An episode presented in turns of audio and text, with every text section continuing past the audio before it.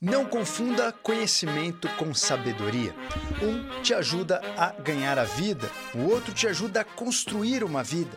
A sabedoria é sempre mais interessante do que o conhecimento. Conhecimento com sabedoria, perfeito. Só o conhecimento sem sabedoria Talvez você não construa uma vida. Você pode ganhar a vida, você pode ter condições, mas você não vai construir realmente uma vida com virtude.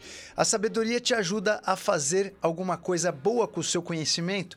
Então começamos a semana com essa reflexão trago aqui uma história muito interessante para você que tem um pouco de dificuldade ou medo de se relacionar com outra pessoa em relação à sua produtividade e o quanto você consegue enxergar da sua realidade.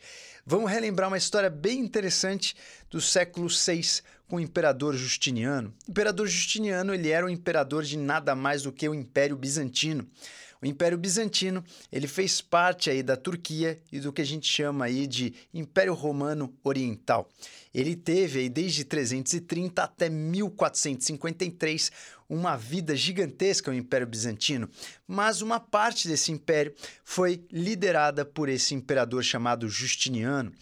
Ele fez a famosa Santa Sofia, que foi uma mesquita. Primeiro começou como igreja, depois ele virou uma mesquita e eu fui visitar há pouco tempo na Turquia e eu achei uma história do Justiniano muito interessante.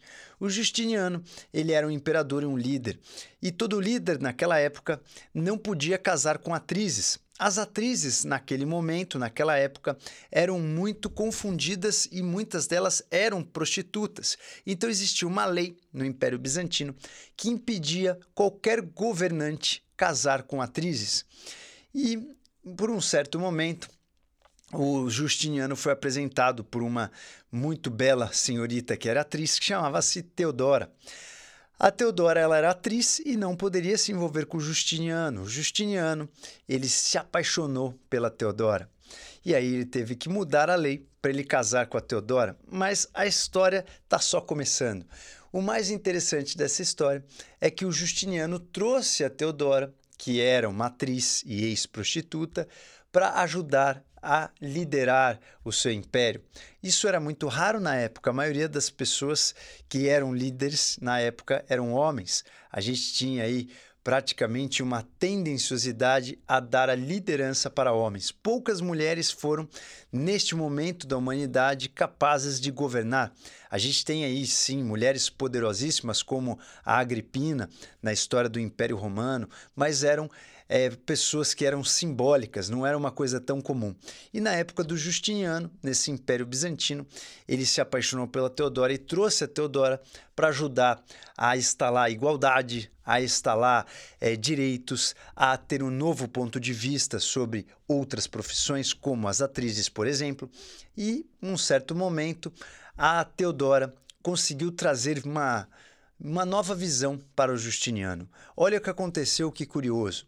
O Justiniano estava num evento, num espetáculo que existia é, num lugar chamado Hipódromo, que era hum, na Constantinopla um lugar onde as pessoas, tipo um estádio de futebol, assistiam espetáculos e ali tinha espetáculos de, por exemplo, cavalos que estavam sendo é, guiados para dirigir aqueles veículozinhos. Aconteciam corridas de cavalo e as pessoas ficavam esperando para ver o resultado. Era como se fosse um, uma super atração. Existiam mais de 30 mil pessoas ali e um dos cavalos do Justiniano, que era o cavalo favorito dele, ele perdeu. Mas o cara era o imperador e ele simplesmente falou assim: "Não, esse meu cavalo ele não perdeu. Esse cavalo ele foi o campeão hoje e deu a vitória para o cavalo favorito dele. Ele ignorou completamente o resultado da corrida e deu vitória para o cavalo favorito."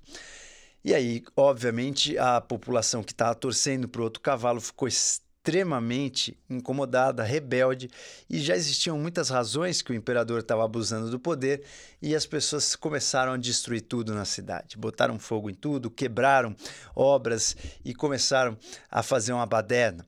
O Justiniano ficou com medo, mais de 30 mil pessoas se revoltando contra ele, e ele decidiu fugir. Ele falou: Bom, vão me mandar daqui porque para mim acabou.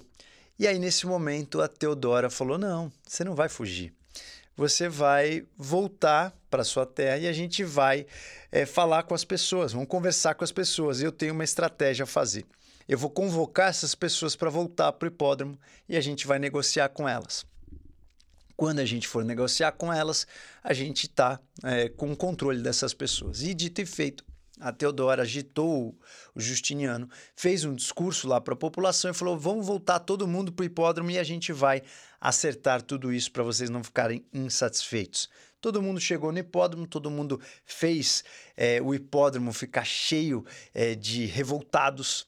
E quando todos esses revoltados revolucionários estavam dentro desse ambiente, fecharam-se as portas e os guardas do Justiniano mataram todo mundo e sacrificaram mais de 30 mil pessoas. E aí o Justiniano continuou no poder, junto com a Teodora. Moral da história, por mais que tenha sido uma história de sacrifício, de certa forma, neste ponto de vista, essa grande mulher do Justiniano, que era Teodora, ajudou ele a ter muito ponto de vista e não perder a liderança. A junção dos dois nesse momento foi uma junção para eles, obviamente, benéfica, aonde o Justiniano conseguiu continuar no poder. A moral da história é que você pode não só produzir mais, mas se você tiver com alguma pessoa que te ajude a ter uma visão diferenciada daquele evento, você pode enfrentar melhor os desafios da sua vida. É claro que a Teodora permitiu com que o Justiniano cometesse aí uma atrocidade, um crime, matar mais de 30 mil pessoas. Tirando esse fato que a gente não está discutindo o que é certo e errado, mas a gente está vendo o como uma união, o como você estar com uma pessoa, o como você dividir uma vida pode te ajudar a ter visões diferentes, enfrentar obstáculos que provavelmente sozinho você não enfrentaria. A história do Justiniano trouxe aí uma reflexão que sozinho ele não teria enfrentado esse exército. Então a gente começa a semana refletindo sobre o passado, uma história verídica sobre o passado, de não só uma comunhão, como uma diferenciação no olhar, como também uma história de mentiras e ilusão. Muitas vezes os líderes nos iludem, muitas vezes os líderes fazem a gente acreditar em falcatruas, fazem acreditar em fake news. Então a gente tem que tomar muito cuidado com aquelas pessoas que têm o poder da palavra e da oratória. Se existem pedras no caminho, eu guardo todas, porque um dia eu construirei o meu castelo. E assim a gente começa na semana olhando para os nossos obstáculos como tijolos para que a gente construa os nossos castelos. Eu espero vocês na próxima semana, na próxima reflexão. Uma belíssima semana a todos nós.